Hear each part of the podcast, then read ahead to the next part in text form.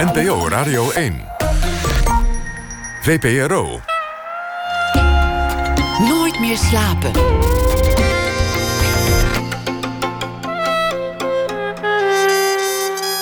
Met Liesbeth Staats.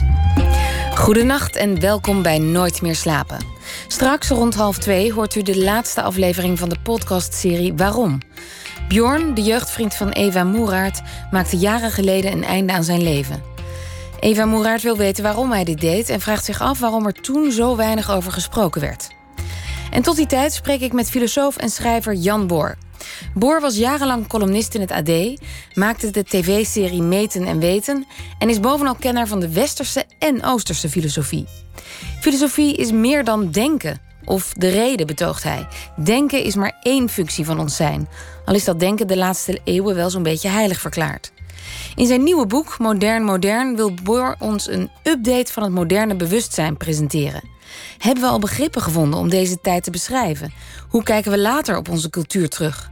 Waarom, vraagt hij zich bijvoorbeeld af, onderwerpen we ons massaal en slaafs aan de technologie die juist claimt ons meer vrijheid te verschaffen?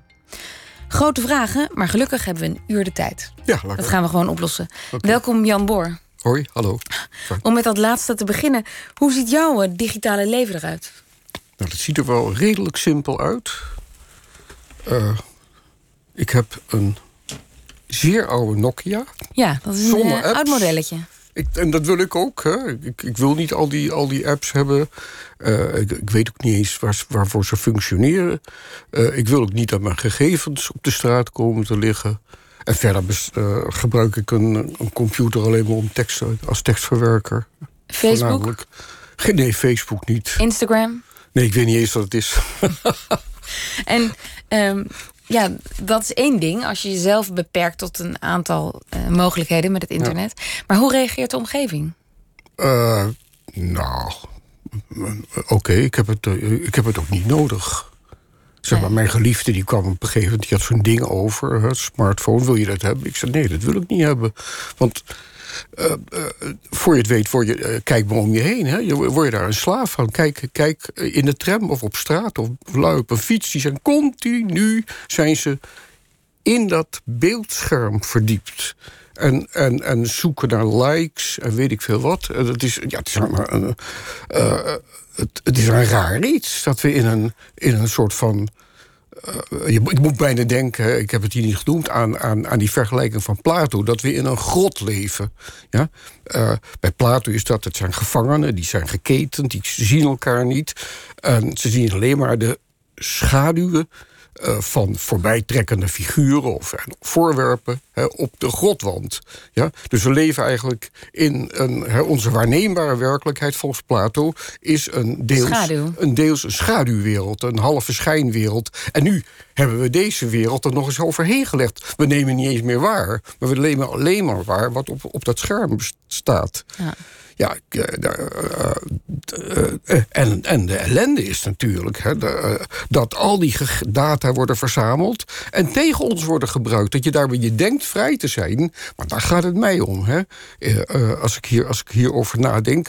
We denken vrij te zijn. Vrijheid is superbelangrijk. Is misschien het allerbelangrijkste van het hele moderne bewustzijn, de hele moderne tijd. Ja.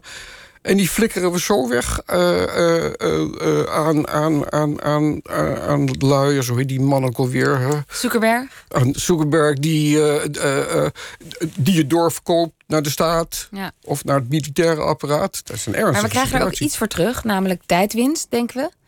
Dat Eh, denken we, dat ja. lijkt me niet. Uh, als je, ze zijn tijdwinst. Nee, maar zo zijn we ermee uh, verleid. Ja, ja, dus die verleiding is er. Hè, van dit is geweldig. eh, je, kunt, eh, je hebt contact met de hele wereld. Maar, eh, maar dat is natuurlijk niet zo. Het, het snijdt je in feite af van de gewone... eh, zintuigelijke werkelijkheid. Hè? De werkelijkheid van de aanraking, van de geuren, van kleuren. Dat alles. Best ook nog wel onrustbarend waar dat toe gaat leiden. Ja, want in, in, dat, in het boek Modern Modern haal je een andere filosoof aan, Han, Ja, de Zuid-Koreaan. ja. Byung-Chul Han, ja. Ja, ik kon goeie. zijn eh, voornaam niet goed uitspreken. Ja. Of niet onthouden. Die noemt het zelfs een bedreiging, of die technologie noemt hij zelfs een bedreiging van de autonomie van ons als mensen. Ja, Wat bedoelt hij, hij- daarmee? eh, eh, hij heeft het over een. het is een heel leuk boekje. Ook een klein boekje. hij, hij heeft het over een crisis van de vrijheid. En, en, ik herken dat, hè. Dat, Voor mij is dat ook een heel belangrijk thema in dat boek. Onder andere omdat die data weggegeven worden. En ook omdat we daar worden een slaaf van. Ik, je kunt het ook anders uh, dan... Ik, ik ga een beetje in gesprek met hem, maar ik volg ook mijn eigen observaties. We worden ook een slaaf van het werk waar, eh, wat we doen. Hè? Vooral in die bedrijfswereld, die heel hiërarchisch is, is uh, ingericht... met bovenaan een generaal, een CEO... En uh, het gaat er hard aan toe. Uh, toch wel anders uh, dan in de tijd dat ik werkte. dat, is, dat is zoals een collega dat noemde. Het is de nieuwe horigheid, de nieuwe slaafsheid. Dus dit, Haan is niet de enige die dat constateert. Het zijn verschillende lui die dat constateren. En het is onrustbarend barend hè, voor, voor, voor, waar we, voor waar we eigenlijk voor staan. En, en, dat wil ik graag een beetje ter discussie stellen... en met een groot woord een beetje bewust maken, ook voor mezelf. En die hiërarchie die je noemt, in zo'n bedrijf bijvoorbeeld... wat heeft die dan te maken met die technologie of staat dat los van elkaar? Nou, dat staat los van elkaar. Hè? Maar het zijn, het zijn verschillende vormen van dat we in een, in een nieuwe slaafsheid terechtkomen. Terwijl we denken dat. Eh, en dat is de paradox, dat is wel het leuke wat hij erover zegt, die Han. We denken ervoor te kiezen. Eh, maar we, dus we kiezen in vrijheid voor onze onvrijheid. Nou, mhm. dat is een paradox. Ja, ja. En um, als je zelf niet op al die apps zit, en dan, dan dat is ook een privilege. Ja. Want er is ook een soort sociale uh, uitsluiting. Als je niet meedoet met appgroeps, dan mis je wanneer je waar moet zijn als er een verjaardag is, bij wijze van spreken. Ja. En nou ja, et cetera, et cetera. Ja, het, zover is het al gekomen, zou je kunnen zeggen. Hè? Dat, dat het hele sociale leven daar, daar, daar, daardoor bepaald wordt. Maar, maar is het erg? Want, want er waren natuurlijk ook mensen die bij de eerste trein zeiden: ja, daar ga ik niet op zitten. Ik ga nooit met de trein, want dat is, uh, dat is zo'n nieuwigheid. Ja, ja. Is het niet daarmee te vergelijken? Dat... Nee, ik denk het niet. Die trein die gaf toch een zekere vrijheid. Hè? Die, dan kon je van, van A naar B gaan. Dan kon je een, uh, een vriend, vriendin bezoeken.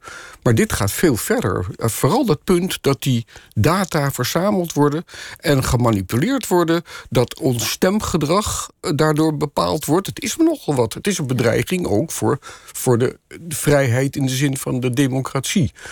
Uh, uh, ons, uh, ons koopgedrag wordt erdoor bepaald. Kijk, ik ben geen expert in dat. Hè. De, Marleen Sticker bijvoorbeeld, hè, die zomergast was... die weet er alles vanaf. En ik, in, in verband met een nieuwe documentaire hebben we met haar, haar gepraat.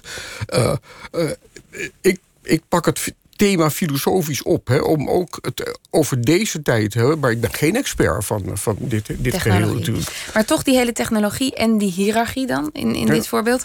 Uh, worden dat de dingen die deze tijd bepalen als we over een tijd terugkijken naar deze tijd? Ze bepalen deze tijd, maar we, uh, ik, zoals ik het zelf noem, we, kunnen, we zijn in staat om onze vrijheid terug te pakken. Want die zit diep verankerd in onze cultuur. En daar moeten we aan. Uh, hè, we moeten uh, nieuwe mogelijkheden gaan onderzoeken. En we moeten ook weten hoe het in elkaar zit. Ja. ja. dat we, eerst moeten we weten dat we al die data, al, al die gegevens weggeven... en dat we daardoor gemanipuleerd worden. Want dat is eigenlijk uh, wat er aan de hand is. En, en zoals die Haan, hè, die Koreaans-Duitse filosoof dat zegt... we worden ook eigenlijk geëxploiteerd. Zoals we, hè, en dat is de parallelie... Uh, natuurlijk krijg je dan een goed salaris als je in een van die bedrijven werkt... maar je wordt helemaal uitgeput. Ik, doe, ik, ik zie het zelf. Je wordt als een citroen hè, op, op een citroenpers gelegd. En als, als, als de citroen leeg is, word, word je weggeflikkerd. krijg je nog een, een zakje geld. En dan komen er nieuwe citroenen aan. Dat is niet waar deze cultuur om gaat, zou ik zeggen. dus ik heb nagedacht, wat is nou... Uh, dus het zijn allemaal rotkanten hè, aan die cultuur... maar er zit ook een geweldige positieve, goede kant aan. En die moeten we steeds weer ontdekken. Dat is mijn betoog. Maar en voor mij is het ook een ontdekking. Maar dus, in het geval van die technologie.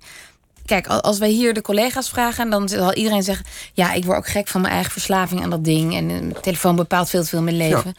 Maar kunnen we nog terug? Is er nog een ja, way natuurlijk back? kunnen we terug. Natuurlijk. We kunnen het ding toch gebruiken. eh, eh, eh, voor mij part van 9 to 5 als je werkt. Hè? Misschien even kijken of er een, een feestje is of weet ik wat. Maar we kunnen, we kunnen wel degelijk terug. We kunnen wel degelijk weer onze vrijheid. We moeten, we moeten op voelen waar die vrijheid zit. En daar gaat mijn onderzoek over. Ja. Wat is die vrijheid? En wanneer voelen we waar die vrijheid zit? Wanneer? Als die bedreigd wordt, misschien. Als die bedreigd wordt, ja, als, die, eh, als we hem niet meer voelen. Du- du- Dus we moeten weer terug. Ja. En de, vraag wat die vrijheid is, dat is best wel een ingewikkeld punt hoor. Mhm. Eh, eh, maar ruwweg is die vrijheid als jij zelf, hè, ik zou dan bijna zeggen vanuit je diepe ik, hè, niet je sociaal gemaakte eh, eh, ik, ook niet je identiteit, ik weet niet of- ik het helder zeg, maar vanuit, eh, als je handelt vanuit je diepe ik, en, dat, en, en daar moet je steeds naar op zoek gaan. En, en hoe, hoe vind je die? Want je wijst nu met je handen een beetje bij de buikstreek. Ja, ik, Waar zit dat, die? Dat, die, die, die zit wel ergens in je buikstreek. Ja, dat komt omdat ik eh, vroeger heel veel gemediteerd heb. En eh, eh, dat centrum zit daar. Hè. Welk centrum? het, het, het centrum van je, van je hele lijf en je geest. En niet in die hersenpan, die is ook belangrijk. Maar het centrum zit daar. En ik, ja, ik, ik heb het gevoel dat daar je... Je, eh, Je gut feeling, zeg ja, maar. ja, ja, ja, ja, ja, ja, Ja. precies. En daar moeten we naar op zoek. Ja, moet er niet, maar... eh, Daar zit die vrijheid. daar zit de vrijheid. En, en, en onze cultuur nodigt ons uit om daar steeds weer naar, naar, naartoe te gaan. En het ook opnieuw te definiëren. Hè? Ja. En in het boek beschrijf je ook je eigen ervaringen in de jaren zestig. Ja. En de jaren zestig beschrijf je als een soort kantelpunt. Dat er een soort afscheid werd genomen van het oude conservatieve denken van de generatie van je ouders. Ja. Die heel erg geloofden ook weer in technologie, maar dan in de oude technologie. ja, precies. En, ehm, Ja. en, en wat, wat, wat, wat was dat voor reactie? Ik denk aan de jaren zestig, die heb ik zelf niet meegemaakt. Maar ik denk dan aan hippies, vrije seks. ehm, nou, love and peace. Ja, dat is het beeld misschien hè, als, je, als je het op afstand bekijkt. Uh, het was niet alleen maar een reactie, hè, dat, wordt het wel genoemd, hè, ook in een bekend boek, Counterculture. Maar het was een, een, een, inderdaad een uit noodzaak geboren ontdekking. En met alle uh, uh, idiotie uh, van dien hoor. Hè, maar van weer waar die vrijheid lag. Daar, daar, zo schets ik de jaren zestig. Dat zie je ook in die muziek. Hè, waar het ging om, om die vrijheid. Uh, zeg maar, uh, uh, mijn generatie stond met zijn, met zijn teen, zijn kleine teen, in de oorlog. Mm -hmm. ja, en dat die was, was nog niet zo lang geleden voorbij. Die was nog nee. helemaal niet zo lang geleden voorbij. En ook die hele periode daarvoor. Ja, en en, en we zagen hoe onze ouders en die generaties daarvoor daarmee bezig waren geweest. En ook wat, wat de goede mensen, zou je kunnen zeggen, je het zo mag zeggen, de verzetshelden, die gevochten hebben om weer die vrijheden terug te krijgen. En, en, en op een, natuurlijk op een overdreven manier, maar ook op een hele creatieve manier zochten wij die vrijheid terug. Dat is volgens mij de kern van de jaren zestig. Korte periode. En denk je dan, als wij nu weer ons zo helemaal overgeleverd hebben aan die nieuwe technologie, ja. dat er dan weer zo'n periode aankomt? Dat denk ik wel, ja. Dat wij weer op ja. zoek gaan naar die vrijheid. Ja, ik denk dat uh, uh, uh, vooral zeg maar, heel, heel jonge lui nu denk, ik denk dat die weer teruggaan naar deze dingen. Dat ze zich dat ze beseffen dat ze helemaal gevangen zijn, zijn geraakt. Hè.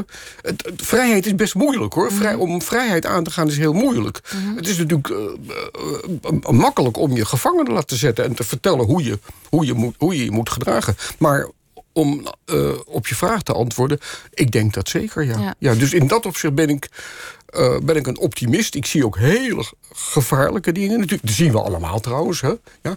Uh, maar we kunnen het weer terughalen. Dat is, dat, en dat zit dus in onze cultuur. De jaren zestig was ook maar een uitdrukking van... Uh, van de moderne cultuur, hè, waarvan, zoals ik dat noem, het hart, de kern is daarvan de verlichting, de aufklärung, hè, de lumière. En uh, uh, dat zal altijd weer op, opkomen. Ja. Dat, ja. Want waar we het net over hadden, die hiërarchie in organisaties en bedrijven. Ja. Millennials, dus de jongere generatie, de nieuwe generatie, die willen helemaal geen baan. Die ambiëren helemaal geen, geen baan in zo'n Nee, structuur. wat ze gelijk hebben, zeg. En is- eh, ja, want ja. ze willen ook nog een leuk leven buiten werk. Ja. En een sociaal leven in hun eh, relatie. Ja, En, eh, en misschien een keer een half jaar helemaal niet werken. Dus Absoluut. het wordt steeds moeilijker voor bedrijven om slimme, jong, slimme mensen of handige mensen te binden. oh, dat is hoopgevend. Dat wist ik niet, maar dat vind ik Ja. een heel hoopgevend iets. Ja, die, die Nou, het hebben- is natuurlijk voor een deel een illusie. Ja, eh, nogmaals, eh, je wil die luxe, eh, dat, dat, dat salaris, dat zijn grote bedragen die die lui verdienen. Je wilt ook niet anders zijn dan de anderen, maar dan, daar zit alweer de onvrijheid. Ja? Je spiegelt je, zeg maar, laten we zeggen bijvoorbeeld een Eiburg. Hè? Ja. Eiburg. Eh, nou ja, De- de misschien- nieuwbouw, ja. Misschien, hè, dat zijn toch allemaal eh, eh, eh, redelijk eh, dure huizen. Er zitten mensen die veel verdienen. Die spiegelen zich aan elkaar, neem ik aan. Ja, dat is wat wij vroeger noemden. Het is hartstikke burgerlijk. En daar moet je je van losmaken. ja. Het is eigenlijk een oproep weer ja, tegen de burgerlijkheid. En, ja. Ja. Ja. niet dat ik het zo opgeschreven heb, maar Nee. dat is absoluut. Ja, Ja. besef dat jij, dat, dat, jij eigenlijk een heel burgerlijk saai gevangen leven leidt. Ja. En, en al je energie die je voor mooie dingen kunt eh, benutten, hè, voor, voor creatieve dingen of voor liefde of eh, de- van de natuur genieten, voor zover er nu nog is. Dat is natuurlijk een heel ander probleem en daar gaan we het niet over hebben. Ja. Eh, om daar die, een deel van die energie in te stoppen, of eh, eh, je kinderen, hè, is ook een, een, eh, ik ben vrij oud vader geworden. Hè, dat is natuurlijk het, het leukste wat er is. In plaats van alleen maar voor die suffe officieren. Hè, die je basis zijn. En al die managers ertussen. En die keihard kunnen zijn. Die, die, die je vernietigen. Die je uitputten. Enorm hoog percentage burn-out. hè. ja. Ja, dat is geloof ik beroepsziekte nummer één nu. Ja, dat is hartstikke veel. Ik geloof eh, eh, een vijfde van de, van de van lui die werken, die lijden aan een burn-out. Ook heel jonge mensen. Nou, dan moeten, we, dan moeten we gewoon weer veranderen. En dat kan. Revolutie. Revolutie en al tegen de burgerlijkheid. Eh, een van de. In, in, over dit thema nog even. Je, je beschrijft ook in je boek dat kunstenaars ook ondernemer zijn geworden in deze tijd. Filosofen, dichters, schrijvers. Ja. Wat bedoel je daarmee? Ja, dat, eh, eh, eh, eh, dat is ook wel een best een gevarenzone. Dat je ge- gewoon een lullige ondernemer bent geworden. En, eh, en, en, en, In wat voor zin dan? Dat je een je eigen geld moet ja, verdienen. dat- Het is toch wel opvallend dat, dat kunstenaars en ook heel veel intellectuelen, en weet ik wat, eh, dat zijn ook 9-to-5 figuren geworden. En, en, en die zijn ook verburgerlijkt, zou ik kunnen zeggen. Maar mis- misschien is dat een beetje arrogant, als ik het zeg maar. eh, ja, een soort. eh, Maar je pleit eigenlijk voor een soort. weer een soort vrijstaat voor kunstenaars. Dat, dat die nou, dat zich geen zorgen hoeven te maken over het brood op de plank. Dat, dat weet ik niet. En daar, daar gaat het boek ook niet over. Maar een, eh, eh, eh, ik hou een pleidooi om die vrijheid te zoeken. Hè, die die Ja. eigenlijk de kern van je bestaan is. En, en, en dat is een lange zoektocht. En ook om het te formuleren, filosofisch. Daar, daar hou ik een pleidooi voor. Maar ik bleef een beetje hangen op dat zinnetje, omdat ik dacht: is dat werkelijk anders dan vroeger? Omdat vroeger kunstenaars moesten het ook hebben dan van de elite. Die moesten aan het hof bijvoorbeeld gewaardeerd worden, want dan konden ze blijven produceren en maken in Ja. opdracht. En dat, dat gaf hen een vrij eh, kaartje voor vrij werk, zou ik maar zeggen. Is dat werkelijk anders? Ja, ik zou het eigenlijk niet weten. Ik heb op, eh, ik heb, er zijn heel veel vragen waar ik geen antwoord op heb. Ik zou, dat, zou, dat zou ik nog eens echt goed moeten bestuderen en moeten doordenken. Ja. Maar eh, eh, er is toch wel een soort van, van brave, nette. omdat het begrip nu gevallen is, een bourgeois mentaliteit die daar ook binnengeslopen is. Ja. En dan aan twee kanten zelfs. Ja. Ehm, maar over de toekomst, dus, dus je bent wel optimistisch. We, gaan, Ja, we het kunnen is, de raar, het is bijna zo. zo het, het klinkt raar, maar je moet optimistisch zijn. Ja? Je kunt, eh, eh, eh, eh, je kunt eh, donker gaan denken. eh, weer, eh, dat, dat zie je ook bij, bij verschillende lui. Die gaan weer de Untergang des Abendlandes. Zo'n boek uit de jaren twintig. Een voorloper van wat er allemaal ging gebeuren. Van ene meneer Spengler. Eh, eh, eh, dat is ook weer in de mode. Eh, ik denk dat om het weer over het hart van onze cultuur te hebben, dat is er ook een van optimisme en van hoop. En uh, we moeten ook de hele grote problemen waar we voor staan, we moeten toch ervan uitgaan dat we ze oplossen. Dat, dat zit in, in deze cultuur. En er zijn best, best wel uh, uh, maar daar moeten we het ding niet over hebben, daar schrijf ik ook niet over. Maar het klimaatprobleem is natuurlijk gigantisch. We moeten er toch van uitgaan dat, dat, dat we dat kunnen oplossen. En dat we de regering en andere zeg maar, bazen, die toch ook kinderen hebben, ervan kunnen overtuigen met, met redelijke argumenten dat we dat probleem moeten oplossen. Dat het eigenlijk number one op de agenda moet mhm. staan. In plaats van alleen maar, zeg maar bedrijven te subsidiëren en weet ik veel wat. Dat... Maar je zegt hoop en optimisme, dat is onderdeel van onze cultuur. Ja, vooruitkijken. Maar als je toch op een, uh, in een gemiddelde week ochtends de krant openslaat of uh, online van alles leest, is dat niet echt de indruk die onze cultuur achterlaat. Nee, het schijnt ook dat, uh, dat kranten de, toch uh, zeg maar het shitnieuws beter kunnen verkopen. Een krant is ook natuurlijk ook een commercieel product. Nou, en, en niet alleen een krant, maar organisaties als Facebook die leven van dat slechte nieuws. Als wij maar klikken en commentaar geven. Ja, misschien kunnen we dat ook weer een beetje omkeren. Dat we dus niet alleen maar het, slechte nieuws uh, uh, publiceren, laten zien, mhm. uh, maar toch ook de goede dingen. Ik probeer de. Ik, ik weet dat natuurlijk, hè, ik ben toch ook gewoon een kind, ook nog van deze tijd, ja, dat, er hele, dat er onze hele gigagrote problemen zijn. Maar ik ben ook een kind van de verlichting. Ik zeg, ik ga ze gewoon oplossen. We gaan, Rutte en andere mensen. Hè, we moeten even wachten tot Trump weer weg is. Nou, dat is net zo'n oude lul als ik, om het maar even zo te zeggen. dat, uh, dat... Zijn jullie even oud? Ik geloof het wel, ja. dat is erg. Ja. Dus Hij is ook een jonge zoon. Hij is ook laat vader nog geworden. Ja, inderdaad. Ja. dat is het enige wat, uh, wat ons uh, bindt. bindt, zou je kunnen zeggen. Of wat, ja. Oké, want um, maar en nog even over die hoop. Dat komt uit de verlichting. Op wat voor manier is dat een optimisme gedreven stroming? Je zou misschien het beste kunnen uitleggen dat de moderne cultuur, en nogmaals, waar de verlichting dan de kern, de, de, de nucleus van is, dat dat niet een cultuur is die gericht, gericht is op een bovenwereld. Hè, zoals uh, uh, 2000 jaar daarvoor. Er is een hemel of een, een, een god of uh, een iets bovennatuurlijks. Ja. Hè, wat ons ook bepaalt. Hè, wat wat, wat invloed heeft op ons gedrag. De moderne tijd. En dat, in die zin is het een breuk. Is, we staan in deze wereld. Hè, dit is de wereld waarmee we het moeten doen. Ja? En, uh, uh, en, en, dat, heet, dat heeft een. Dan wordt het iets abstracter, maar dat, dat, we maken het niet abstract hoor. Maar het heeft een, ook een ander idee van tijd te maken.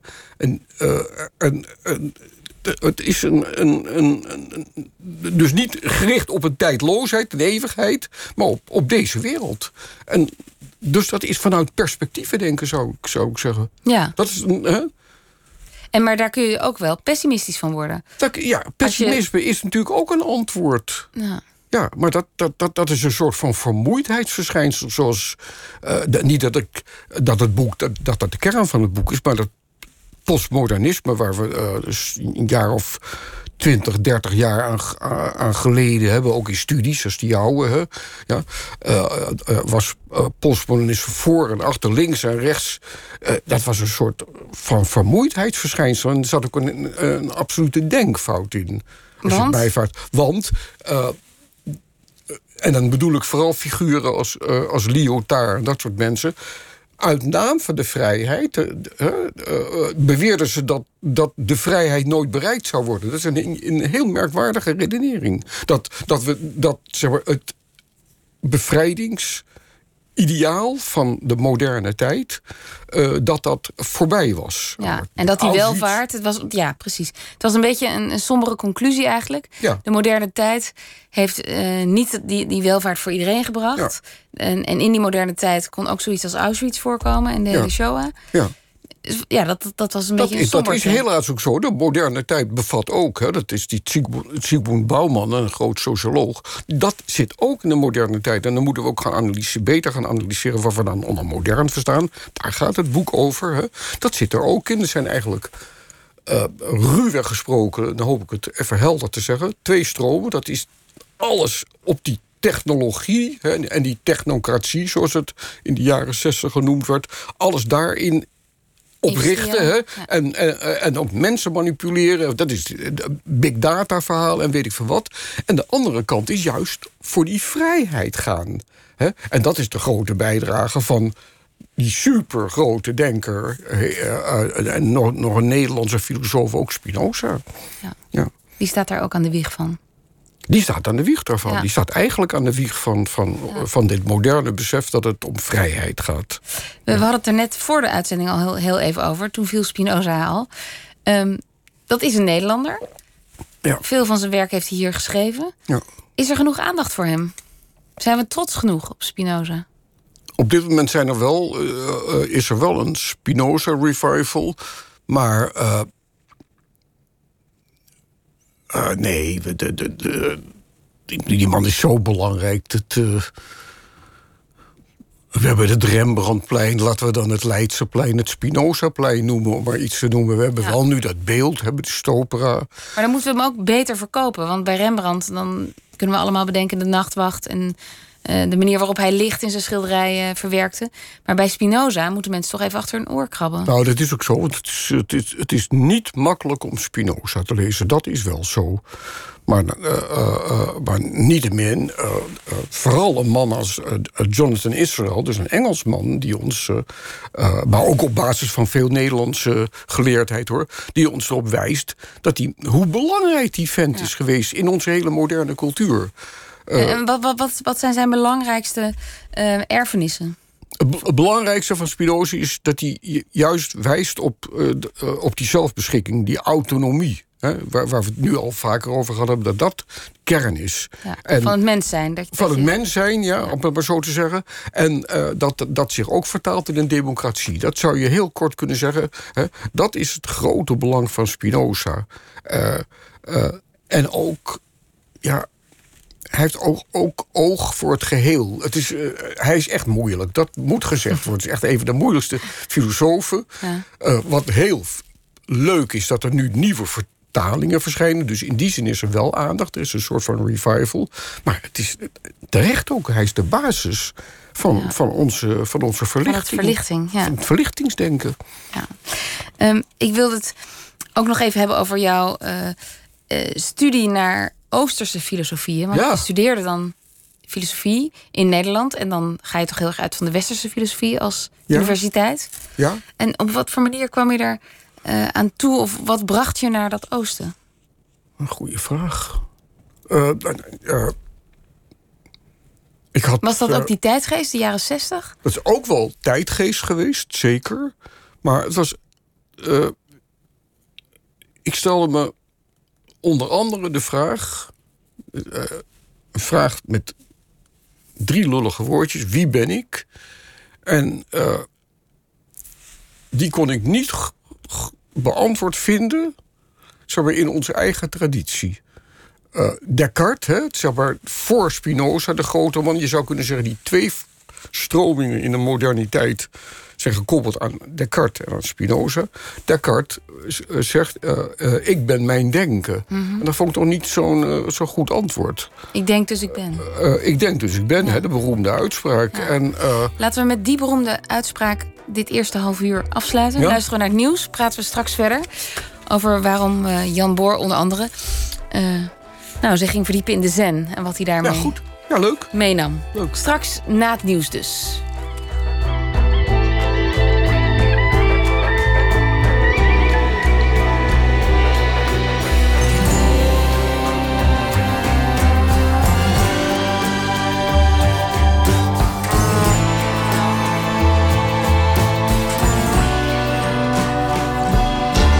Op Radio 1, het nieuws van alle kanten.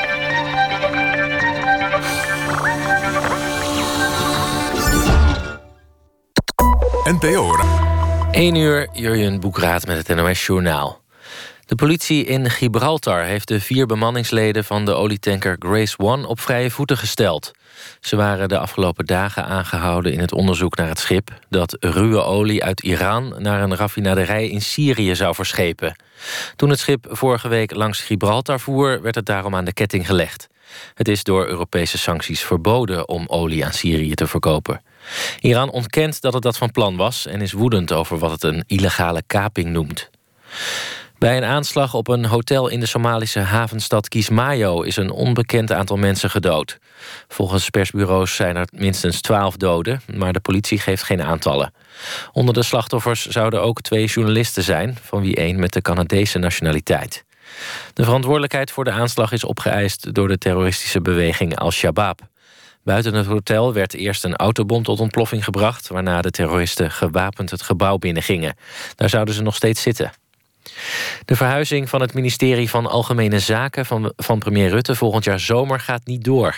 Vanwege de verbouwing van het Binnenhof wordt het ministerie tijdelijk ondergebracht in het Katshuis, de ambtswoning van de premier. Maar door hoge eisen die gesteld worden aan de informatiebeveiliging zijn de werkplekken niet op tijd klaar. Het ministerie van Algemene Zaken blijft nu tot de zomer van 2021 op het Binnenhof. Het departement zou daarbij geen overlast hebben van de renovatie van de Eerste en Tweede Kamer. In de Indiase stad Chennai is per trein de eerste waterbevoorrading aangekomen. De miljoenenstad kampt met extreme droogte en de waterreservoirs zijn bijna uitgeput. De afgelopen jaren viel er nauwelijks regen in Chennai, het voormalige Madras. Sinds een maand was er een acuut watertekort.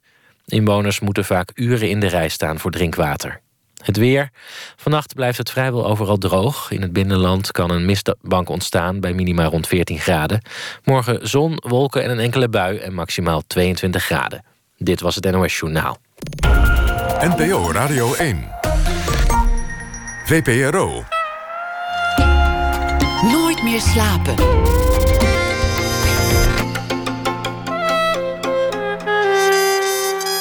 Met Liesbeth Staats. Welkom terug bij Nooit meer slapen, waar ik tot ongeveer half twee verder praat met filosoof Jan Boor. Hij schreef het boek Modern Modern. Voor het nieuws hebben we het onder meer gehad over de nieuwe slavernij, volgens sommige inzichten. Geïntroduceerd door de technologie, smartphones, apps. En via Spinoza en de jaren zestig kwamen we uit bij de Oosterse filosofie. En ik vroeg je, ehm, wat na een studie filosofie in het Westen, hier in Nederland, dat Oosten zo aantrekkelijk maakte? Ja, dat, dat, Dat was de vraag, wie ben ik? het was dus inderdaad ook, eh, zeg maar, het was, je kunt zeggen de tijdgeest, maar eh, die, eh, die heeft ook al een hele geschiedenis. Hè? Zeg maar, Oosterse teksten en, en tradities werden ook al rond eh, 1800 eh, ontdekt. en Maar stond dat eigenlijk op, op, de, op de rol, op de lijst van, bij het college? Nee, nee, nee, nee. Dat is, en volgens mij is dat wordt nog steeds eh, eh, eh, niet serieus genomen. Dat, dat soort. ja, Niet dat- serieus genomen? dat, er wordt nauwelijks zeg maar, Oosterse filosofie of niet-westerse tradities onderwezen. Eh, terwijl we, hè, maar dat is, dat is een andere vraag, we leven toch in een mondiale cultuur. Hè, waar, waar, waar lui met elkaar in gesprek zouden moeten gaan. Nee, dus- In elke dus- souvenirwinkel in- Nederland dat je een weer. Boeddha kopen. Ja. Nou ja, ik denk dat, eh, dat, dat eh, eh, maar dat is even een, een, een, licht sarcastische opmerking. Filosofie in Nederland is erg bevolkt geweest door theologen die eh, onderweg wel hun godsbegrip kwijtraakten, maar niet hun gewoontes om macht uit te oefenen. En eh, die vonden toch hè, dat hun eigen eh, christelijke traditie belangrijker is dan, dan al die andere tradities. Maar terug naar die vraag. Ik stelde me hè, de vraag onder meer, maar het is wel een heel belangrijke vraag: wie ben ik? En ik was niet tevreden met het antwoord dat ik mijn denken ben. Ja, dat is wel belangrijk denken, maar er is toch nog meer. En ik voel dat ook. Hè?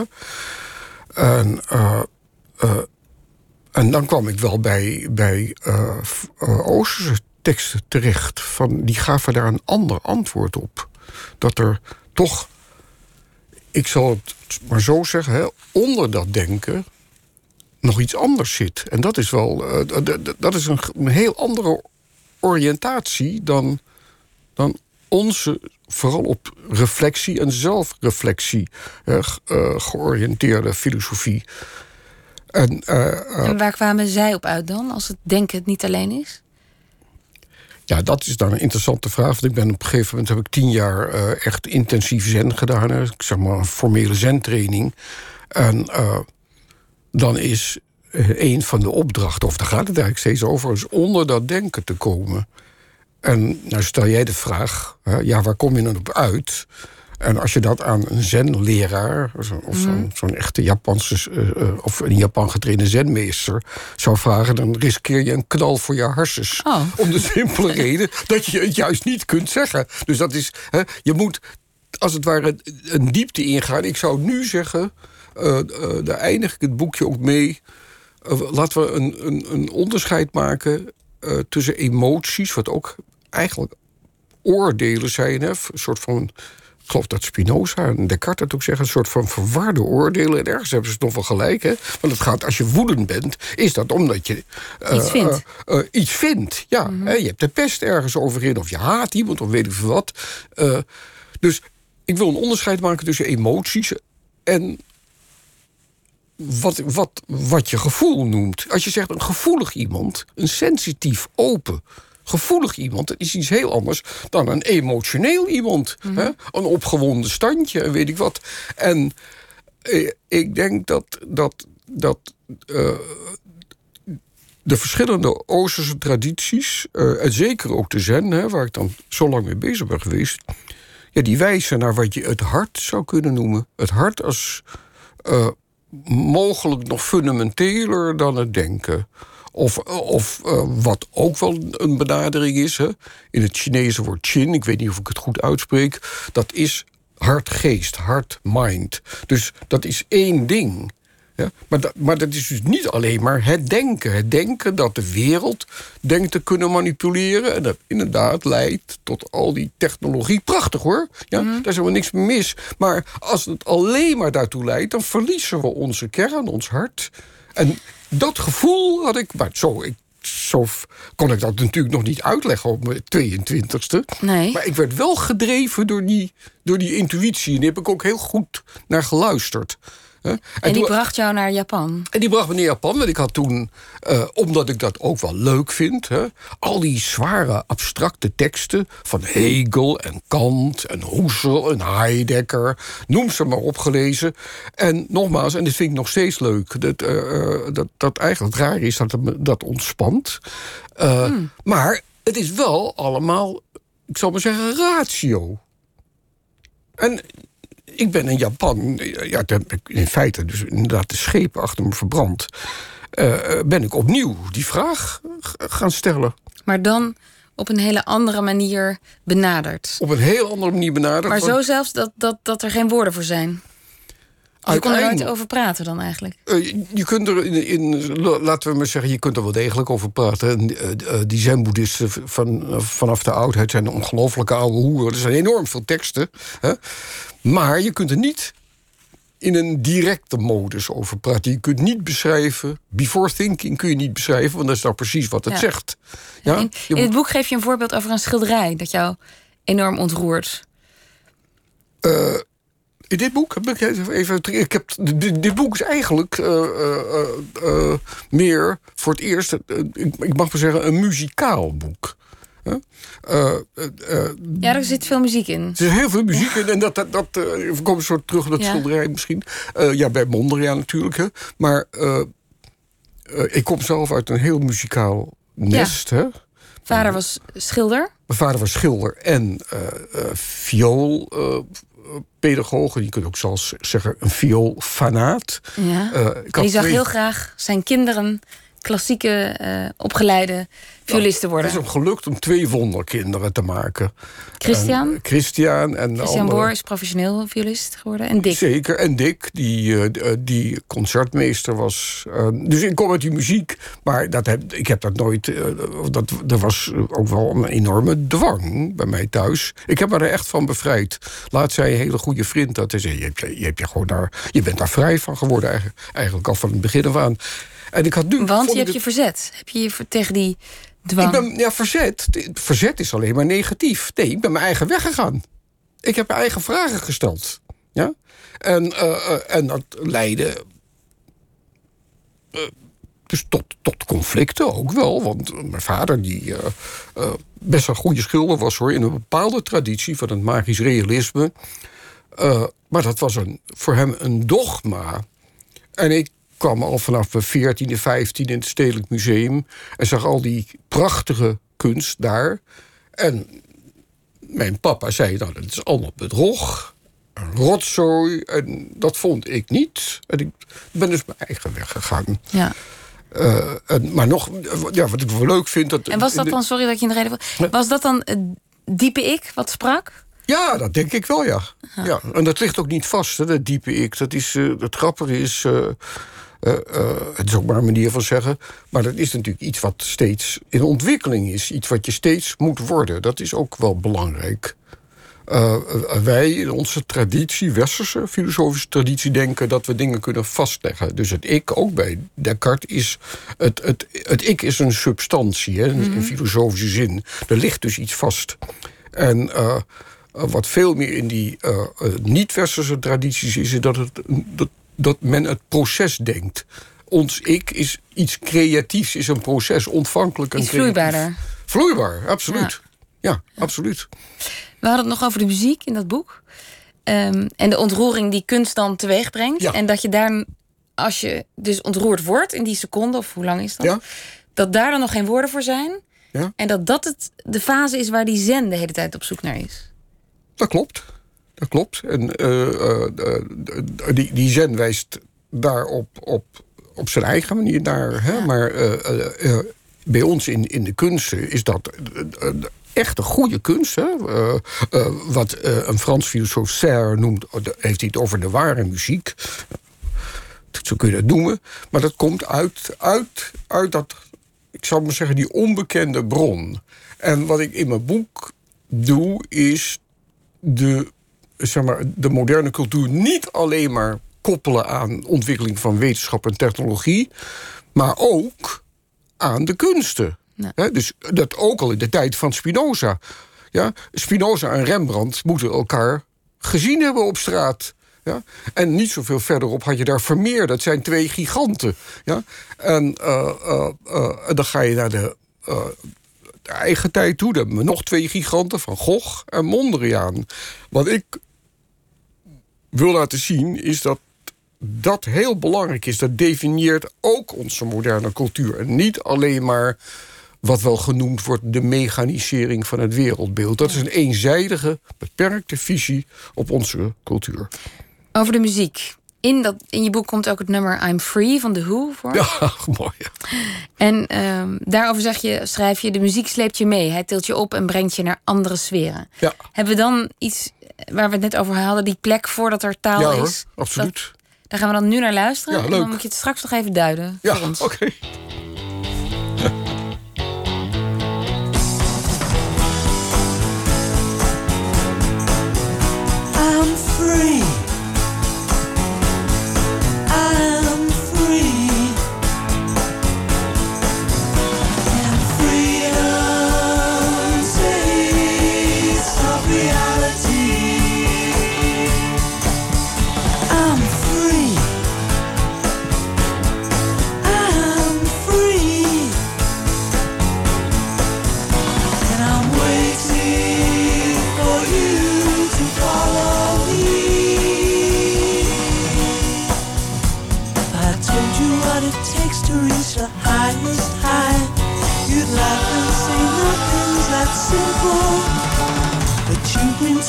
Times before, Messiah's pointed to the door. No one had the guts to leave the temple. I'm free.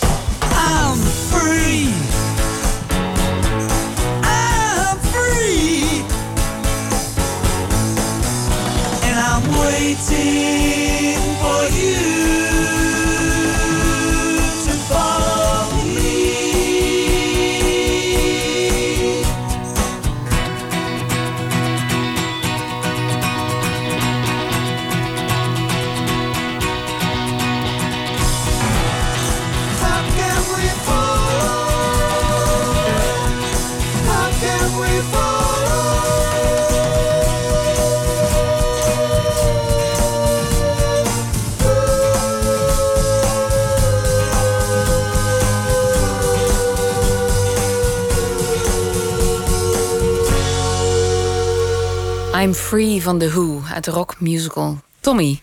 Ja, dat is toch een, prachtig, eh, een prachtige opera, een rockopera. En, eh, Tommy is, is doof, hè, blind en stom. Doof, doofstom. En,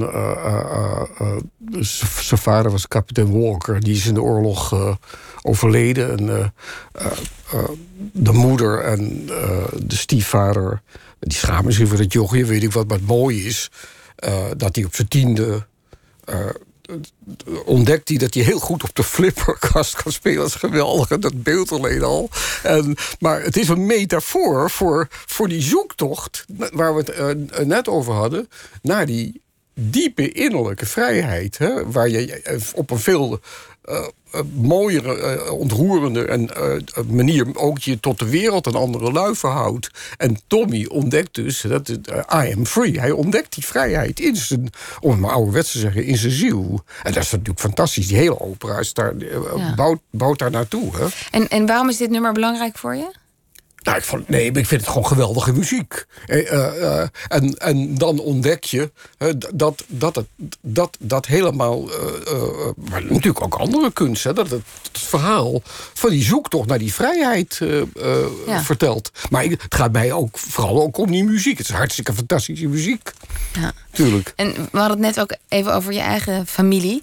Die, als het over vrijheid ging, eigenlijk heel begrensd was. Want er was een soort plan, een verwachting lag er. Ja, ja, de kinderen boor. Om Ja. eh, violist te worden. Wij, wij, wij, werden eh, grootgebracht in de... eh, dat was toch een film, The Sound of Music. Ja, de Von Hè, Dat was die Von Trapp-familie. Trapp-familie. En daar was het op geënt. En, Oh ja? zeg maar, ik, Ook letterlijk. nou ja, dat dat denk ik wel. Dat die fantasie hè, van, van... Wij waren dan vijf jongens. En... eh, we ik speelde ook toen viool. Eh, ik, zeg maar, ik heb mijn eh, toppunt bereikt... in, waarschijnlijk in het, in het tweede jaar van de Nederlandse televisie... bij de ons aller Mies Bouwman. Oh. En toen heb ik... Ja, echt waar. En, en, en dus dat ook meegemaakt. Daar heb je opgetreden als Ja, violist. met, met z'n allen. Met de familie. En hoe oud was je toen? Tien. Tien jaar.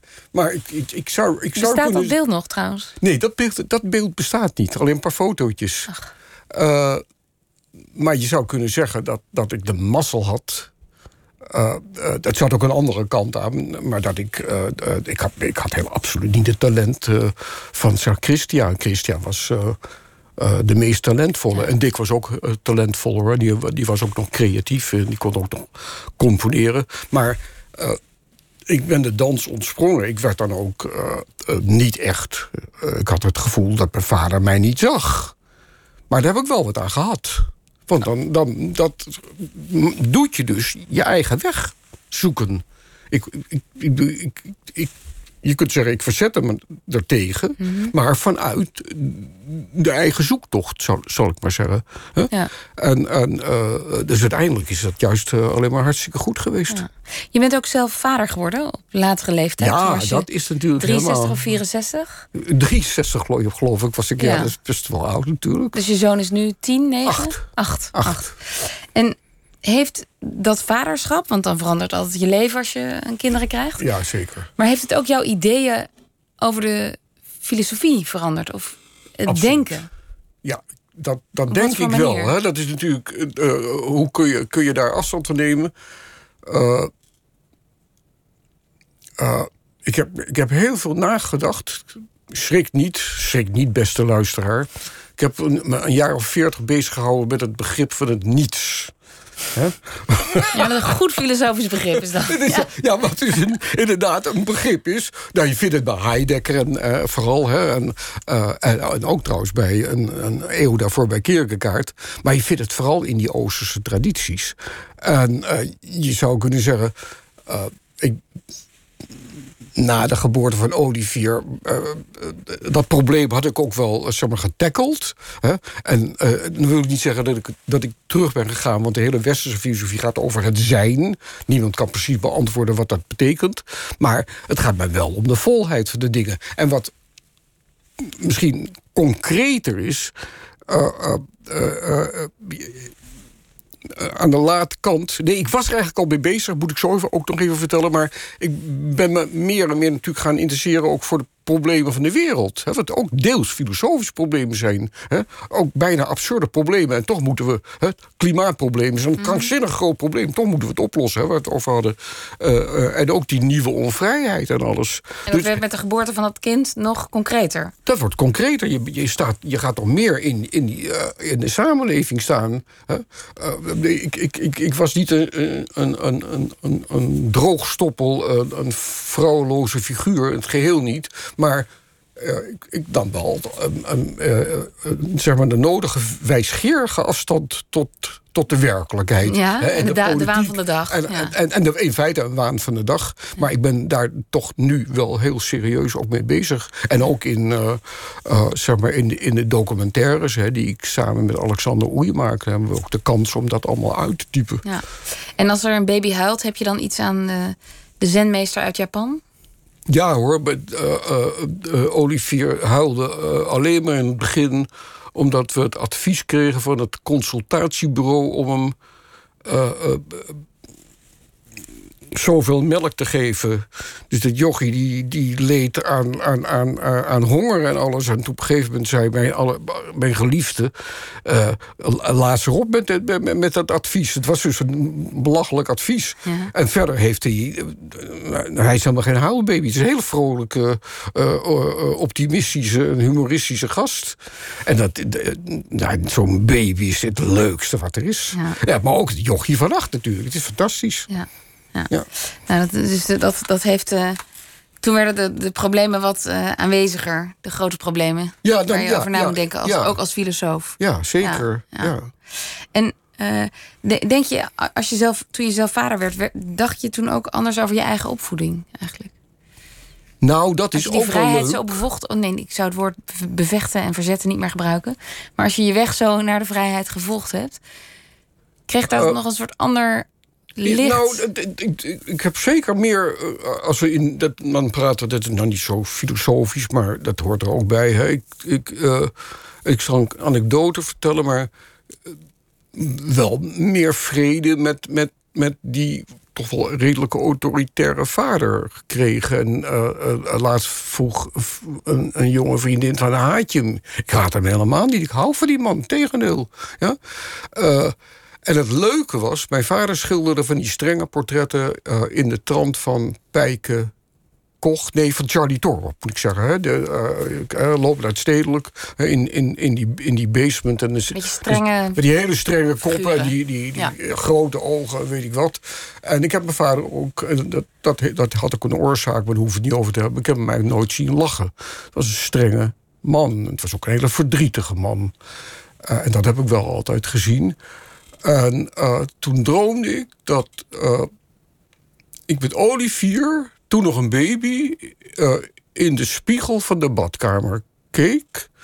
Want Olivier en ik zijn, we zijn allebei ijdel. Hè? Dat, wij vinden het leuk om in de spiegel te kijken. Mijn Ja. geliefde niet. Dus er zijn heel, weinig spiegels thuis. Maar het, we zaten, we zaten zo, ik droomde dat... hè, Ik hield hem zo op mijn arm, we keken. En toen daar hing dat zo strenge portret van mijn vader naast. En dat begon ineens te lachen. En dat was, dat alleen, was bijna een mededeling uit, Ja. uit, uit, uit, uit het ik niet, in die zin niet in geloof. Maar dat, dat was he- heel veel betekenend. Ja. Dat, dat, dat, eh, en- dat hij deelde... Gaf hij als- daarmee zijn goedkeuring weg of zo? ja, dat wil ik, dat, ik wil het niet verder interpreteren. Het beeld, het beeld is sterk genoeg. En dat was, eh, ik heb hem voor het eerst zien lachen. En, en, maar ik hoef zijn goedkeuring ook niet, niet meer. Dat, Nee. dat, dat, st- dat station ben ik al lang gepasseerd. Ik ben blij dat ik juist daardoor die eigen weg ben kunnen gaan. En nog steeds ga. Hè? En ook eh, eh, eh, me niet al te veel, behalve eh, eh, eh, één die gewoon goed was. Maar ik heb ook niks van mijn professoren aangetrokken met hun slechte adviezen. Een van die mannen zei, die kwam natuurlijk van Calvinistische hoek, die zei: begon meteen te schrijven. En dan liet ik hem lezen. Toen zei hij: Je moet niet schrijven, je moet niet zelf nadenken, je moet alleen maar teksten lezen. Toen dacht ik: Ik krijg er helemaal het heen en weer. Dat is niet filosofie. Nee, Dat is eh, inderdaad. slecht advies. Dat is een slecht advies. Dan maak je van de filosofie, eh, van, de, filo- van de filosofische kanon, de Bijbel. Want hij kwam uit die wereld. En dan is dat heilig verklaard. En dan moet je alleen maar luisteren. Het was ook een autoritaire man. Want hij- christen, dat soort christendom is ook heel autoritair. Eh, eh, eh, da- zo, zo wenste ik niet opgevoed te worden in de Nee. filosofie. Dus ik ben, daar ben ik ook bij weggegaan. En toen je naar Japan ging, toen bleef je maanden in zo'n klooster. Ja, toen heb ik me dus. eh, het was een experiment, maar ik heb me daar wel onderworpen aan die discipline. Dat heb ik En wat hield hij in? Nou, eh, de- de- de hartstikke vroeg opstaan. Het was niet een klooster hoor, ik ging naar de tempel. Eh,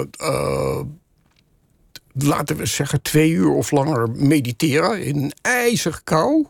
Eh, eh, eh, en, en als je maar de minste beweging maakt... en dan kwam er een figuur met een stok om je te waarschuwen... en eventueel, ja, dat, op een bepaalde manier word je dan, Ja. krijg je een paar meppen om weer wakker te worden. En vond je daar antwoorden op die vraag? Die, die, Later. Wie ben ik? Nee, nee, niet meteen. Maar ik, ik heb wel eens opgeschreven, ik werd wel helder in mijn hoofd. Ik heb er geen spijt van. Nee. En, en, en, en die stilte die je hoort. En, eh, eh, eh, je zintuigen, wat door die, door die stomme smartphones worden die zintuigen, alles wordt kapot gemaakt. Je zintuigen gaan open. En je voelt, als je op dat kussen zit, hè, dan zat je in een kwart of halve lotus. Dat zou ik allemaal niet meer kunnen hoor. Hè? Maar je voelt wel, je voelt dat je daar zit. Ja. Ja, dat, dat, dat gebeurt allemaal. Het is wel een goede training. En, en ben je in de zen gebleven? Ik heb het eh, tien jaar vol. ruwweg. eh, eh, Terug in Nederland ook? nee, ik, ja, ik had, ik had een, een van oorsprong Oostenrijkse dame. Irmgard Sleukel heette ze. Later de Venerable Myokyoni. Dat was haar religieuze naam. En ik had haar al ontmoet voordat ik naar Japan ging. En zij is toen mijn zenlerares geworden. En tot ik er eh, genoeg van had. En waar kwam dat vandaan, dat punt? Hm? Dat, en waar kwam dat vandaan, dat moment? Dat, Dat dat, je er genoeg van dat ik, als ik nu nog doorga, dan word ik eh, helemaal ingekapseld in het systeem. En dan raak ik werkelijk, hè, kom ik weer op die vrijheid. Dan, eh, da- dan, dan verlies ik mijn autonomie. Dus ook die Oosterse filosofie, die, die liet zich toch weer voorstaan op een structuur en een hiërarchie en een dat, systeem. dat- de, de, de, de- die Oosterse filosofieën, zeg ik altijd maar, het zijn grote tradities. Die liggen vaak ingebed in, eh, in een religieus systeem. En dat is voor modern, is pre-modern. En eh, daar heb ik al een boekje over geschreven. Dat moeten we niet eh, hier eh, willen Herhalen? herhalen. Het, het wordt veel herhalen, herhaald. Want die zenpiepeltjes, die, eh, eh, die zich dan eh, meester of leraar noemen... die gaan ook in die pijen lopen. En die willen ook dat mensen voor hun buigen. Daarvan zeg ik, doe dat nou niet. Dat, dat, dat haal de goede dingen eruit... maar niet deze bullshit. Nee. Dat is... een paar weken terug zat hier eh, Stine Jensen, moet ik opeens aan denken. Ja. En die heeft ook dat, die Oosterse tradities onderzocht. En die ging naar een soort retraiteoord in Zuid-Frankrijk. ja. En is daar weggevlucht, letterlijk. Voor de macht van zo'n goeroe, waar iedereen opeens achteraan ging lopen. Ja, dat is en daar schuilt een enorm fout. gevaar ook in. Absoluut, ja. Ja. ja. je, geeft je, je, je geeft alles weg aan zo'n figuur. Ja. En eh, ja, daar, daarvoor wil ik... eh, nou ja, waarschuwen is een groot woord. Mensen moeten het toch zelf ontdekken. Dus Tine heeft het dan gelukkig, gelukkig nu ook ontdekt. Want ze was wel wel lekker ook... Ze liep achter dat soort lui aan. Eh, het hoort misschien wel bij deze zoektocht. Maar dat is natuurlijk niet de bedoeling. Nee. Daar heb je niks aan. Maar die, die Oosterse filosofieën en, en dat, die discipline daar in de kou... hebben jou wel geholpen om meer context te krijgen bij de vraag wie ben ik? Meer Ja. dan dus de westerse Ja, en die vraag die is dus eigenlijk, hè, dat, eh, vlak gesproken, is die onbeantwoordbaar. Ja. Eh, maar ik praat er vaak over. Eh, je kunt erin praten, dat is een filosofische ontdekking in termen van paradoxen. Als ik, als ik zeg eh voor het denken, before thinking. En dan, hè, dat- is dat zogenaamde koan. Eh, maar laat het even kort doen. Before thinking. Wie ben je echt? Wie ben je? Wie, wie is... Hè? Wie ben je? Wie- ja? Eh, die vraag zelf is een paradox. Want je spreekt hem toch uit. Het before thinking is Ja. een begrip. Ja. Ja? En je moet uit het begrip. Dus dan ben je al aan het denken terwijl je de vraag stelt. Ja, en, en, en Zit je al fout eigenlijk? dan, nou ja, fout, dat is niet de bedoeling. En, en, en, maar het, het, die paradox is een uitdrukking, is toch een uitdrukking van deze vraag. Ik, ik keer het om. Dus de, de, de, de, de echte koan, volle koan luidt... Before thinking of good or bad, what is your true face? Wie ben je? Ja? En mijn antwoord is... Your true face, of wie je echt bent, is before thinking. Ja. Dus het blijft teruggaan naar dat moet je altijd steeds weer. Dan moeten we met deze paradox eh, dit uur afsluiten. Ja, We hebben veel vragen eh, bij benadering beantwoord, zeg ik toch maar eventjes. fijn. Van, eh, voor het gemak. En ik dank je voor dit gesprek. Ja, jij ook. Bedankt. Jan Boor. Modern Modern is uitgegeven bij uitgeverij Prometheus. Dank. De teksten van zangeres Lily Moore zijn recht voor zijn raap. Ze komt uit Brighton en begon als straatmuzikant. Tegenwoordig speelt ze in voorprogramma's van bekende artiesten als George Ezra. We gaan luisteren naar het nummer Over You. I wish that you fuck one of my friends in and tell me after how she is the best you've ever had. I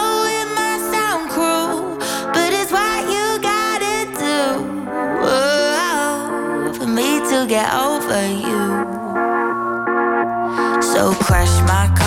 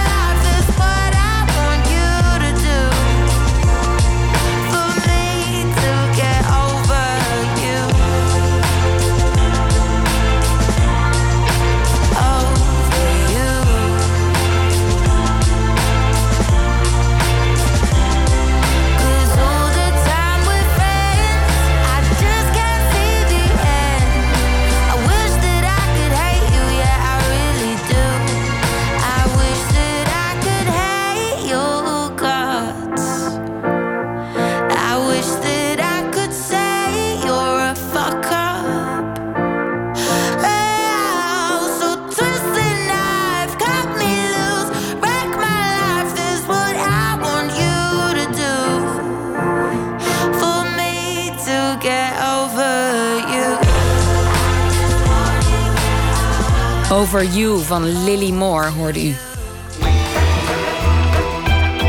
Nooit meer slapen. De podcastserie Waarom gaat over de 18-jarige Bjorn die er in 1997 voor koos een einde aan zijn leven te maken. Eva Moeraert zit jaren later nog met veel vragen rond de dood van haar jeugdvriend. Waarom koos hij voor die zelfdoding? Had iemand de dood van Bjorn kunnen voorkomen? En waarom is het zo'n taboe erover te praten? Luistert u naar het laatste deel van Waarom?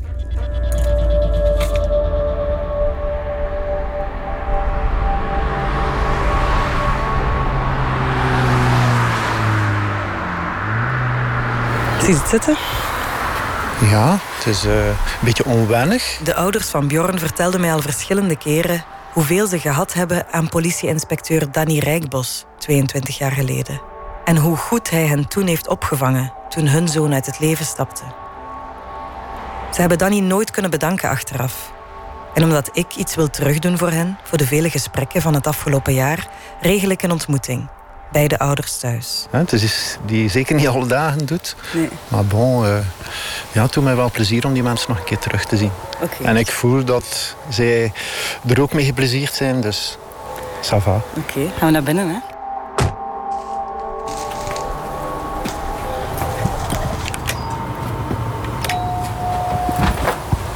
Goedemorgen. Goedemorgen. Hey. Hoe is het? Goed, en u? Ja, ça va. Ja. Blij je nog een keer te ja, zien. ik ook. Ik ook. Ja. Ja, Dus uh, Eva, het doet mij heel veel plezier. Ja. En, allee, het gevoel nog Ja. eh, appreciatie te hebben na zoveel jaren. Ja, ja, ja. ja zeker. een beetje veranderd en verouderd, maar wij waarschijnlijk. het Dus, heeft niet eh, stilgestaan. hè? Kom binnen. Dag meneer. Ja. En uit alles blijkt dat Danny in die tijd een belangrijk persoon was voor de ouders. Allee, ja, zeer gewaardeerd. Allee, ja.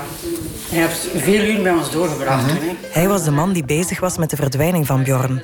Maar ook degene die Bjorn dan heeft gevonden aan het hotel. En het aan de ouders moest komen vertellen. Als ik mij nu herinner, ik, ik was alleen thuis. Toch je achteraan in de tuin Ja, bezig was als wij toekwamen. Dan hadden we gezegd, dan kunnen we naar binnen gaan. Ja, ja, ja. Dan, eh, En daar herinner ik mij ook nog ergens. Allee, heb je wel een voorgevoel op zo'n moment dat ik al een foto klaargezet had op de kast van hem. Van kijk, als er iets gebeurt, die een foto moeten we gebruiken. De ouders vertelden ook hoe ze hier zelf achteraf op reageerden. Als koppel. En we hebben daar met moment echt wel allee, Oh, stevige discussies en, en, en zelfs ruzies over gehad en zo. Maar hoort dat wel, hè, dat zoiets, zo'n ja, ongelooflijk. Dat kun je niet... mensen uit elkaar kan trekken. Ja. Vader en Ja. moeder Ja. die, die op een Ja. andere wijze ermee omgaan. Ja. Ik heb- ben dus eh, naar de ehm praatgroep overleden kinderen, ouders van overleden kinderen. En ik denk meer dan 50% dus gaat uit elkaar, hè, achter als een kind verliezen. Dus Uit elkaar. ja, dus gaan, gaan eh, echtscheidingen. Dus gewoon door, door het feit ja, dat je het dan... eh, bij ons zijn er ook serieuze discussies geweest. Ja, echt, hoor. dat was... eh, Dan was er zo like, ja, door haar hoorde dat van, ja, ik zet hier met een probleem en hij helpt me niet. Ja, ik zet allemaal hetzelfde dat probleem. is inderdaad op die Maar- moment. En ik kon er niet over spreken. Ik, ik, ik- echt, bij mij was dat mijn keel weer dichtgeknepen. Zo, eigenlijk, elkaar kunnen moeilijk helpen. Ze. Natuurlijk, achteraf gezien, kom je er wel sterker uit. Hè. Als je het samen overleeft. Dus eh, uiteindelijk, we trekken aan, aan hetzelfde zeel, bij wijze van spreken. Hè. Dat is... eh, En ik zie met eigen ogen hoe Danny reageert op hen. Meeleeft, vragen stelt zonder oordeel. En ik begrijp dat zo iemand echt wel nodig is op zo'n moeilijk moment in het leven. Danny zelf herinnert zich deze zaak nog als gisteren en vertelt mij dat hij ook op de begrafenis was van Bjorn. Ik moest daar zijn op die begrafenis. Ook voor een deel voor mij, om te kunnen afsluiten. Om, om te kunnen, ja... Het laatste moment van Bjorn nog mee te maken. Te zien, wie is er daar allemaal? Ah, de familie is daar, vrienden.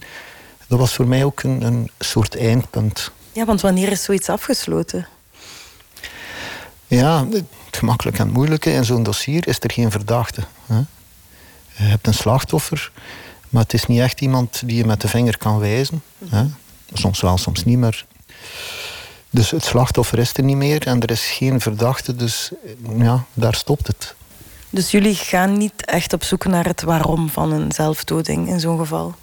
Wel, we hebben een stuk geweten hoe dat alles verlopen is, hoe dat ze uiteindelijk tot die daad gekomen zijn, hè, wat, met wat ze bezig waren. Maar in het hoofd kijken van het slachtoffer, ja, dat zullen we allicht nooit kunnen. En misschien dat mensen die heel dicht bij Bjorn stonden, familie of vrienden, dat die daar al een iets duidelijker antwoord op kennen. Maar ik heb Björn nooit levend gezien. Hè? Maar ik, ik wil wel een antwoord op de waarom-vraag. En daarom ging ik ook de hele tijd op zoek naar iemand die Bjorn in de laatste dagen van zijn leven wel gezien heeft. En mij hopelijk kan vertellen wat er toen in zijn hoofd omging. En die iemand ontmoet ik vandaag. Die iemand is Joris.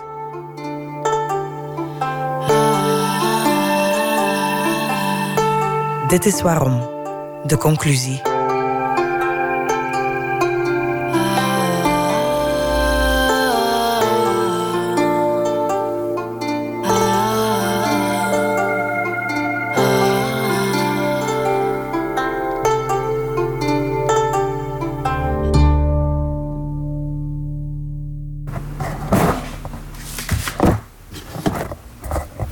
Vandaag ben ik echt zenuwachtig.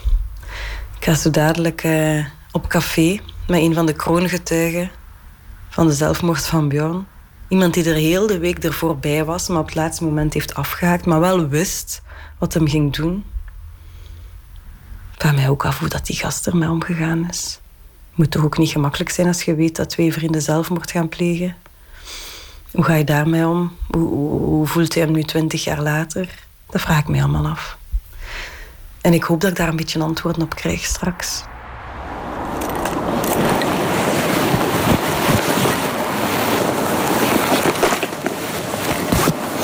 Ik ben Eva.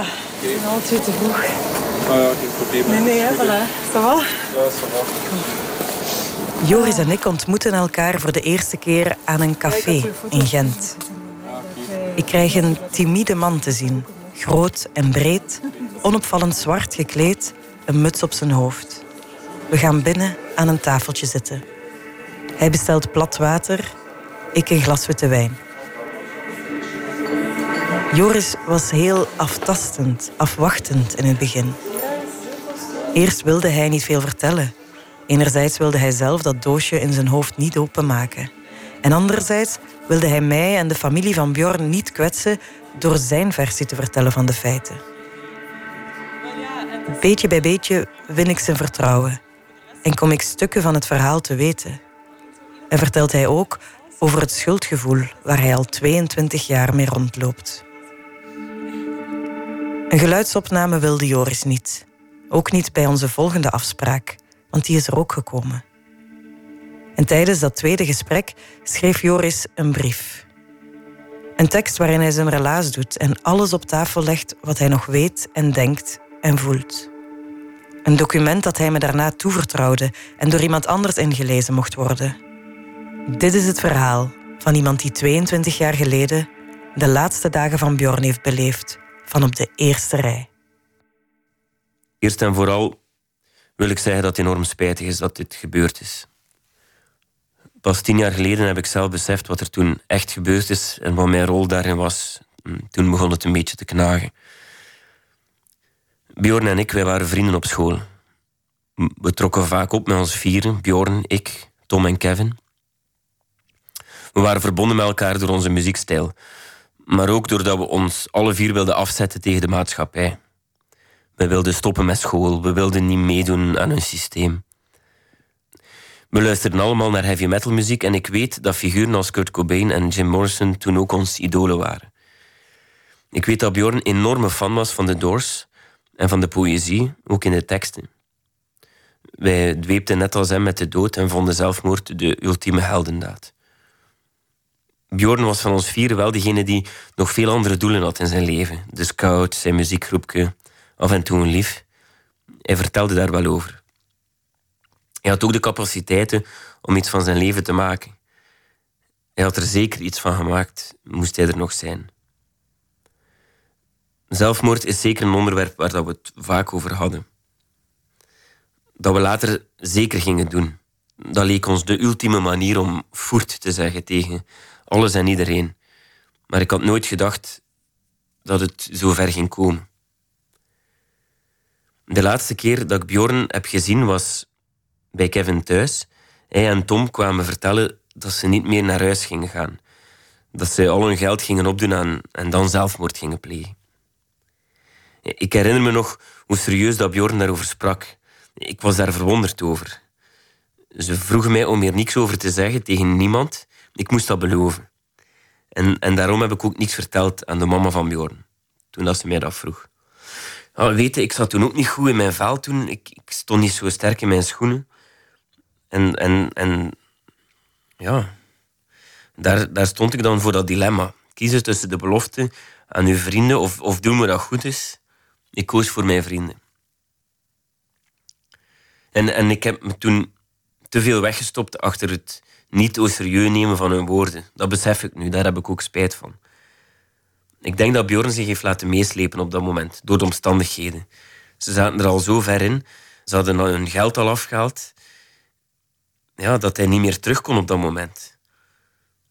Ik zie het meer als een bevlieging. Bjorn die zat in een crisis. Hij wilde zich afzetten tegen het gezag van zijn ouders. Hij wilde op eigen benen staan. Ik... Ja, hij wist niet goed waar naartoe. Ja, dat is een fase waar dat iedereen door moet, maar die bij hem fout is gelopen. En dat is spijtig.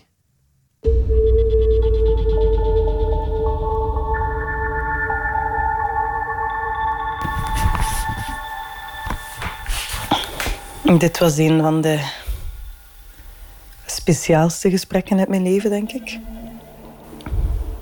Ja, die jongen zat daar met evenveel zenuwen als ik. Het is raar om met hem te praten. Met iemand die er zo dichtbij gestaan heeft. Maar ik zie ook dat, dat hij er enorm van afziet, nog altijd. Maar ik ben hem vooral niet beginnen uh, beschuldigen. Ik vond dat gelijk echt niet nodig. Zat er eerder, zat er eerder mij in. Ja. Ergens geeft het mij wel een beetje rust dat iemand uit het andere leven van Bjorn het ook zegt dat het eigenlijk absurd is dat hij zelfmoord gepleegd heeft. Ook zegt dat hij eigenlijk niet de persoon was om dat te doen.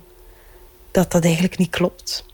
Eigenlijk hoor ik dit liever dan een of andere reden waarom dat dit gedaan heeft. Want een echte reden hebben we niet gevonden. Ja. Het was meer een bevlieging van het moment. Een zoeken naar hoe ga ik hier in het leven staan? Wat wil ik van het leven maken? Wat wil ik wel, wat wil ik niet? En dan een radicale beslissing nemen. En dat is super jammer. Maar ik hoop, ik denk dat ik door dit gesprek het wel een beetje kan afsluiten. Dichter bij een antwoord ga ik niet geraken. Dat denk ik niet. Dus misschien blijft dit dan voor altijd de waarheid.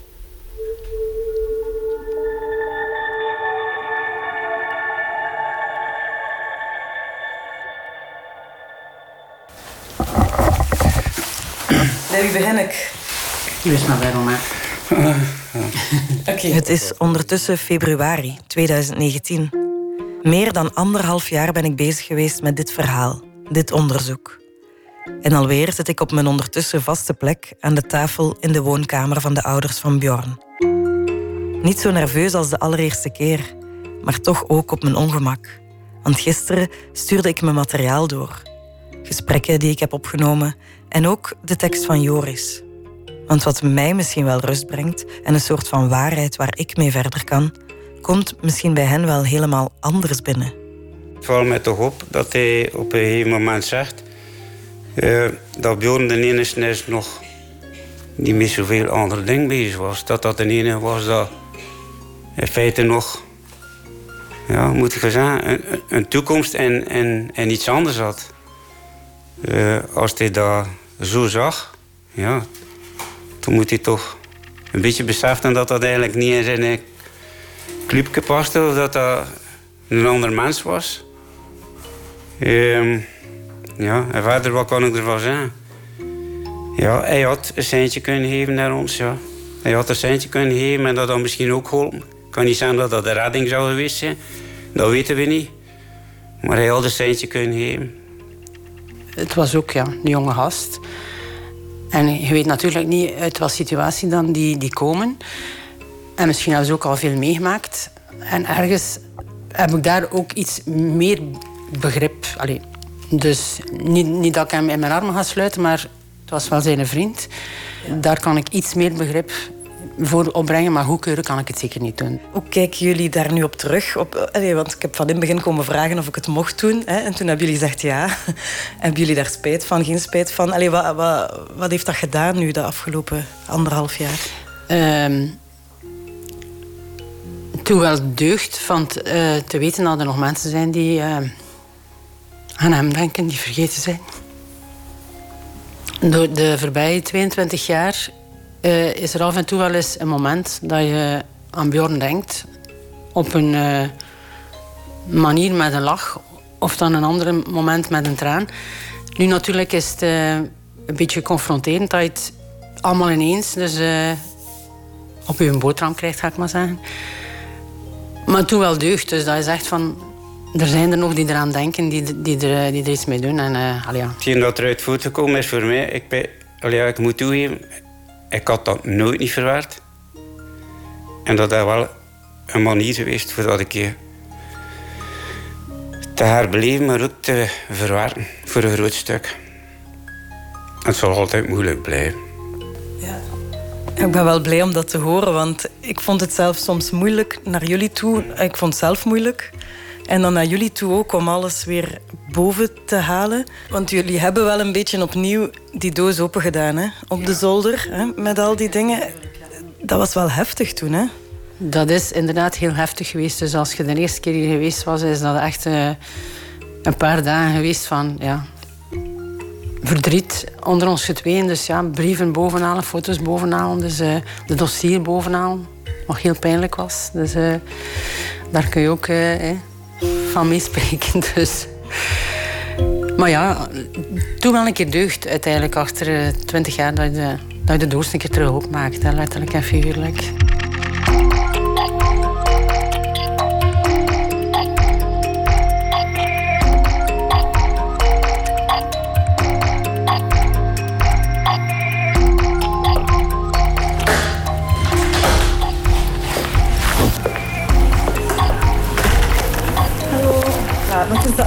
Keer dat ik uh, ga bloed geven. Ja. Yes. Uh, hey. Een beetje? Goed? Mm, ja? Een beetje zenuwachtig eigenlijk. Ik, uh, ja, niet zenuwachtig Nee, ik weet, ja. Ik heb iets meegebracht van Liesnieuwke. De mama van Bjorn en ik gaan samen bloed geven bij het Rode Kruis in Gent. Zij is daar vrijwilligster en ik kom er voor de eerste keer. Ik ga daar niet naar kijken. Ja, maar ik ga eerst grafspad, ik kan nog niks Ah, doen. Ik geef bloed en zij geeft plasma. Geen probleem. We zitten niet naast elkaar, maar na mijn donatie, die ondanks de zenuwen wel vlot verloopt, Mijn alarm gaat af, hè? Ja. ga ik op een krukje naast haar zitten. Het is niet toevallig dat ik hier met haar ben vandaag.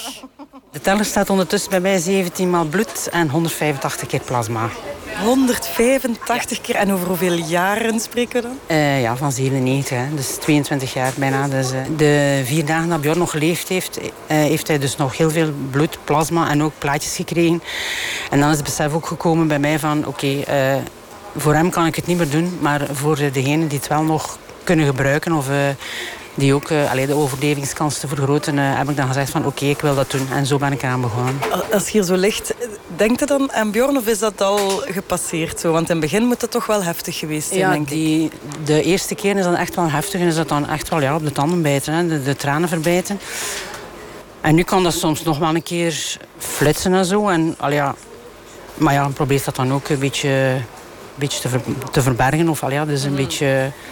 Maar uh, ja, en dan denkt je ook op de mensen die je niet wel kunt helpen. Hè. Dus uiteindelijk, uh, ja, ja, ja, daar doe je het voor. Hè. Voel je dat ook zo aan? Van, ik geef hier mijn verhaal aan jou, Eva, om, om andere mensen te helpen? Of, of... Ja, toch wel, toch wel. Daar heb ik ergens wel uh, het gevoel bij. Allee, ja, in het begin ook, dat evolueert. Maar allee, gaandeweg zo echt wel, oké, okay, het is ons verhaal. Die we samen maken. En ja, die we willen meegeven aan andere mensen. Dus van, ja, probeer van de meest negatieve ervaringen in je leven dan toch iets positiefs te maken en dan uh, andere mensen te helpen.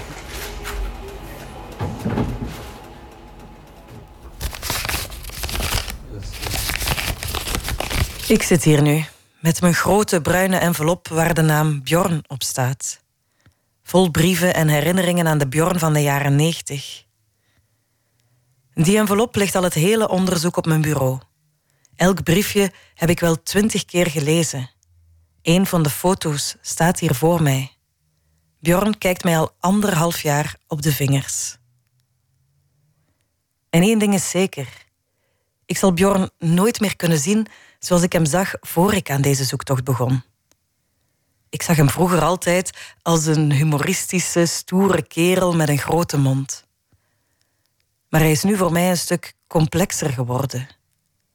Uit de muziek en de teksten ontdek ik dat hij ook veel gevoeliger was dan ik dacht. Donkerder ook, maar ook zoekend. Hij leek altijd zelfverzekerd, maar diep in hem wist hij niet wat zijn richting was, waar hij met zijn leven naartoe wilde en dacht hij dat hij niet zou overleven in deze maatschappij. En daar was ik toen helemaal niet mee bezig, had ik nooit gemerkt bij hem. Het is alsof ik een nieuwe band aan het smeden ben, met een nieuwe Bjorn nu. En dat voelt zeker oké. Maar wat doe ik nu concreet met deze envelop na vandaag? Stop ik er de cassettes, de foto's en al mijn gesprekken in? En plak ik de envelop weer dicht? Stop ik hem terug in de doos met oude spullen? Ik weet het nog niet. Maar wat ik wel weet is dat deze envelop geen gewone envelop meer zal zijn. En voor altijd zal klinken als Bjorn. Hij in zijn veranda met zijn gitaar. Zoals ik het me herinner. Uh, ja, ik denk dat het gedaan zal zijn voor mij. Ik ga nu op die cassette nog achter mijn geklungel, ja, geklungel, een liedje zijn zetten van deze, dat noemt Right as Rain. Ik heb al een stukje van de tekst um, opgeschreven. Het is een vreselijk liedje. Zo'n klein stukje ga ik ook een keer zingen. Het is misschien maar vijf seconden, maar het is toch iets. How beautiful the poetry, how beautiful the prose. This is where the story ends and this is where it goes. Dus ja, dat ga ik dus nu op die cassette zetten. Het is nu tien na tien en ik ga in mijn nest kruipen. level.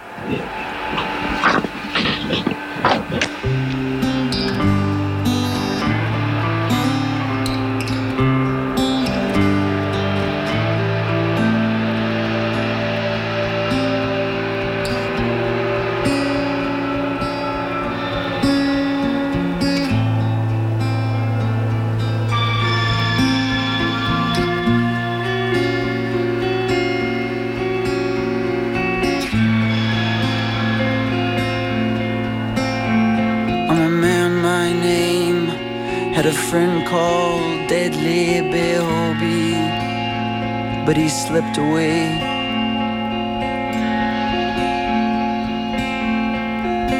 And he said, Pour me out some whiskey, man, there's something you should know. The person that you take me for was buried long ago, right?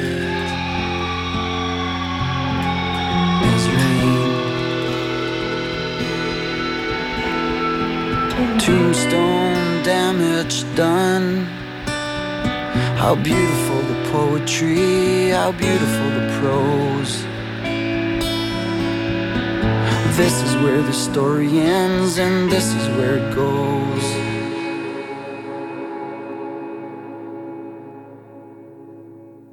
Dit was de podcast Waarom. In deze podcast vertelden we het verhaal van Bjorn en probeerden we zijn zelfdoding te verklaren. Voor mij stopt de zoektocht hier. Ik heb veel antwoorden, maar misschien niet allemaal. En de ontbrekende stukken in de puzzel laat ik nu voor wat ze zijn. Niet omdat ik ze niet wil weten, maar omdat ik ze niet moet weten. Dit was voor mij waarom.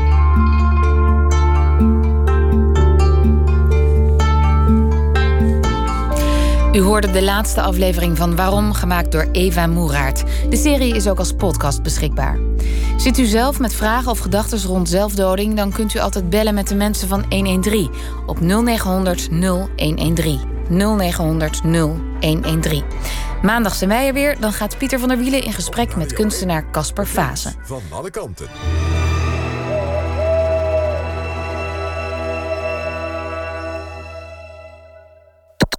NPO Radio